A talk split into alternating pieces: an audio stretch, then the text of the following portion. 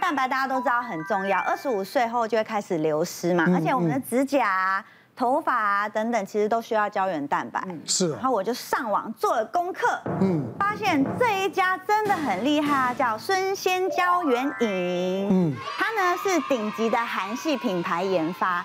再来呢，它里面的分子是一千道尔顿，代表说它的分子真的很小，很细。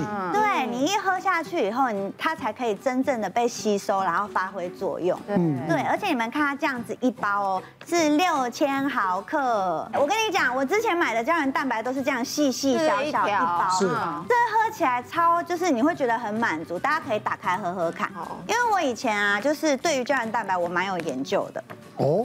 对，就我之前有喝到一些有腥味的，它可能是用牛啊，或者是猪啊去提炼，但是这一家呢，它是用鱼提炼的，哎，感觉好浓稠哦。对，口感是很稠，你会感觉哇，嘴巴里是满满的胶原蛋白，然后被身体吸收，它很像水果汁哎。对，你说对了，因为它里面有加了红石榴哦，对，韩国红石榴最多了。对，而且大家都知道红石榴对于女生啊，就是养颜美容是真的很有功效。圣品对，而且我已经开始已经喝了，我每天都喝一包，已经喝了快一个月。然后最近大家看我都会觉得说，哇，以轩你状态真的还蛮好，我就觉得很开心。就是他最近跟我出来都素颜出门，是哈，对，他以前都没有素颜，我以前都化妆，他以前都化妆，他现在都素颜，现在都很敢素颜。不像我喝东西，我都会把它倒在杯子里。他其实在家里的那种马克杯，他倒出来有半杯那么，而且你加点冰块，嗯，对，凉凉的，夏天喝很好喝。我们这边分享一个案例哦，像我之前就有遇到一个病人，她是四十五岁的女性，不过呢，她平常就没有保养的习惯，再加上她抽烟的烟瘾比较大，哦，然后另外又有失眠的困扰，结果呢，她平常就是都觉得，哎，这样也没什么关系，也不太在意，但是有一次她跟她老公去外面逛街的时候。居然就被那个店员误认为是她老公的妈妈！天哪！气死！当下就觉得 啊，情何以堪，就抓她老公的手就冲出那间店了，也也没有买东西嘛。可是她后来心里面就一直有一个疙瘩在，所以她就来做咨询，然后我们就做了一个凤凰店铺的治疗，并且就帮她在这个组织流失的地方增加一些胶原蛋白的注射。那当然，做完治疗之后，我们就会卫教他说：“哎，你平常要做防晒啊。那另外就是蛋白质的补充，那甚至是胶原蛋白，直接就是这样做补充也都蛮好的，可以让你后续增加胶原蛋白生长的能力会增加。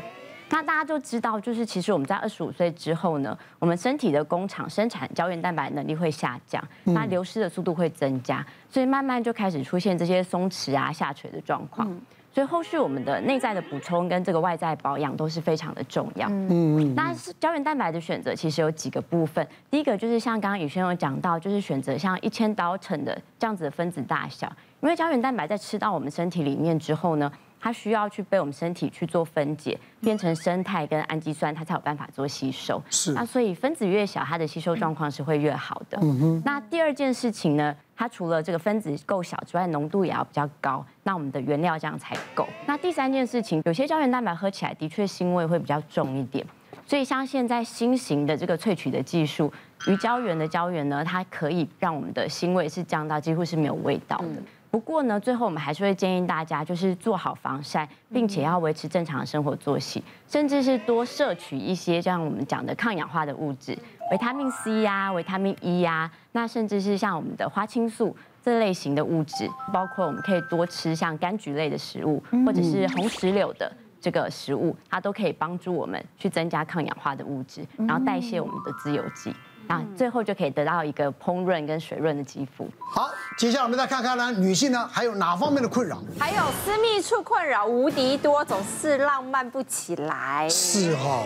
那我记得有一次的话，就是一对情侣来，那他们来的时候，其实两个看起来就是表情都都很凝重，脸臭臭的。女生就直接讲，她说。李史那个，我们想要直接来验性病啊，其实很少会有人讲的这么直接的。那她说，我觉得那个男生都在外面乱搞，因为每一次我跟他发生亲密关系之后都会发炎，每一次都会发炎。她说，而且都是跟他发生关系之后，后来就发炎这样。跟别人都跟别人不会。呃。别人推理呀。是，但是他就他就这样说，他就觉得这个男生一定有有乱来这样子。那男生说，我根本就没有任何的状况，怎么会有问题？你还一定要拖我来这样，就想说好吧，那就帮两个两位都都验这样子。那果然验了之后，隔两周回来看报告都没有任何的性病的问题。那女生女生就觉得很奇怪，说那怎么可能？我每次跟他在一起都都会感染呢？因为我们知道，在女性的私密处的部分的话，是属于弱酸性的环境。那其实男生的精液的部分会带一点略碱性这样子的状况，所以一旦他们是呃，就是发生无套的关系的时候的话，那就比较会有这种酸碱被破坏的情形。嗯那一旦被破坏的时候，其实女性的这种弱酸性被破坏，就比较容易会发生感染的状况。所以后来我就跟这女生讲说，下次如果你们在发生关系的时候，例如呃，就是可以戴套有安全的性行为。或者是说发生完关系之后的话，你可以做一下温水坐浴，那由这个温水的部分把这些东西带出来。所以后来他这样子照做之后，就有比较改善。呃，另外一个个案是这样子，这个患者的话，他就是很困扰，然后来的时候走路稍微有一点掰咖掰咖这样的状况。那他说，他跟男朋友最近发生关系的时候，就是会非常的疼痛，非常的疼痛。那他一直觉得底下肿肿的这样子。那内诊检查的话，就发现他在左侧靠近阴唇的部分鼓了一个大概跟大拇指一样大的肿块，这样子。我说，哎，你这个地方肿的，你都不会痛吗？他说很痛啊，就是因为很痛我才看你这样子。我说这个是巴氏腺脓疡，巴氏腺脓疡。那其实碰的时候就可以看到有一点脓液这样子流出来。你这个的话，我们需要把这个脓液给抽出来，那基本上就是会戳一个洞，把那个脓挤掉，这样子，那会很痛很痛，所以我就拿刀片这样一戳，哇，那个脓液直接就这样喷出来，大概有二三十 CC 左右，很多，真的很多。哎，可是戳出来之后的话，马上病人就改善了，然后他说，哎，那个痛真的好了很多。所以后续的话，我就帮他开了口服抗生素，想说这样子应该就没有问题。那大概隔了三个礼拜，哎，那个病人又回来了。他说：“李医师，我又是一样的状况，这次的话是在另外一侧复发了，另外一侧长了巴氏腺囊肿。那通常复发应该都是在同侧比较容易发生，所以就觉得很奇怪。我说，呃，你是不是？”喜欢穿比较紧的裤子啊，或者是说，哎，闷的常常流汗，然后你的那个清洁没有做好，这样子，所以一直反复感染。说没有啊，我都穿很宽松，而且都一直在冷气房里面，其实没什么机会会闷到这样子。我说，可是这种状况应该还是跟一些卫生习惯会有关系。他突然灵机一动，他问我说，哎，李医师会不会跟我男朋友有关系？嗯，我说男朋友怎么了？男朋友是都没有洗澡还是怎么样吗？他说不是，他说。男朋友的时候，就是他们在发生呃亲密关系的时候，男朋友会用呃口腔帮他这样子。我心里想说，这个个案呃医学的报道上其实也没有特别这样子讲啊。可是既然他有这样的怀疑，我说那你们就减少这样子的一个接触，对对，减减少这样的接触。哎，大概隔了一个月才回来，他说李医师真的有改善的，所以他减少这样子的接触之后，其实就就变得比较好了。那当然，在巴氏腺囊肿的部分的话，是一个很常见的一个良性囊肿，在。巴氏腺其实是呃存在我们会阴部分一个分泌润滑液的腺体，所以本来发生性行为的时候就需要巴氏腺去分泌黏液的部分，才不会过度干燥。可是巴氏腺就跟任何的腺体一样，它有可能会阻塞，那它是一个孔洞，所以有可能会发炎。一旦发炎变成脓疡的时候，就会胀大。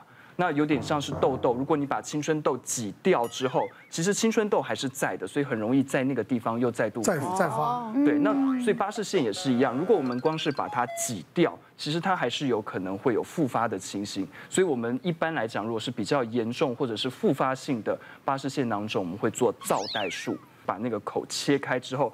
把那个袋口缝成一个开口，让它可以一直流得出来，那这样子复发的机会就会比较低。我那时候怀孕的时候，就可能是荷尔蒙的关系，再加上我是比较热的天气怀孕，然后我那一阵子哦，大概从呃怀孕四四个月之后，几乎就常常反复的感染那个念珠菌，然后然后我就是那个就是会让女生不舒服嘛，对，不会很痒啊，然后可能分泌物会多啊什么的。可是因为那时候去看妇产科，妇产科医生可除了给口服药，有时候会给塞剂。对，其实以妈妈来讲，都会很担心所有的药品。然后我在想说怎么办？我如果真的用的话，会不会对小朋友不好？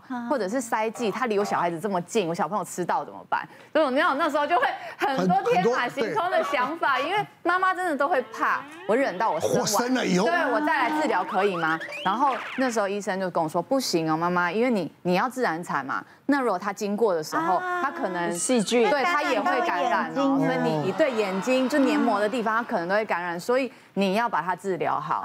所以我才会那时候说，我说那你这样会不会有什么问题？他说相信专业就是了。花了好几个月时间去做治疗以外，我之后就还有就是清洁，再来我是内裤哦，我那时候养成一个习惯，就是我的内裤。